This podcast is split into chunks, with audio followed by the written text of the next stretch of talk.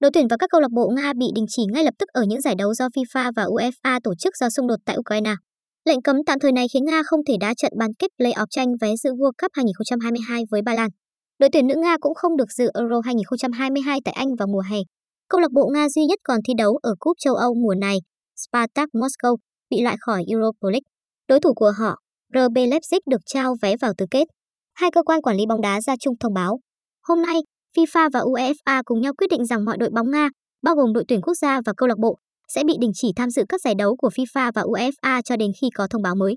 Quyết định đã được Văn phòng Hội đồng FIFA và Ủy ban điều hành UEFA thông qua hôm nay.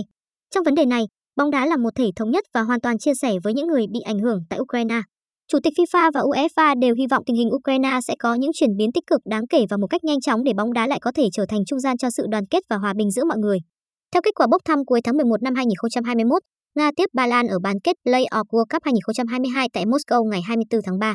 Đội thắng trong cặp đấu giữa Ba Lan và Nga sẽ chơi trên sân nhà gặp Thụy Điển hoặc Cộng hòa Séc ở trận quyết đấu tranh sắp tới Qatar cuối năm. Hôm 27 tháng 2, FIFA thông báo Nga có thể đá vòng loại World Cup nếu đổi tên và thi đấu trên sân trung lập. Nhưng ý tưởng này bị phản đối dữ dội bởi Ba Lan, đối thủ của Nga, cũng như nhiều quốc gia châu Âu khác.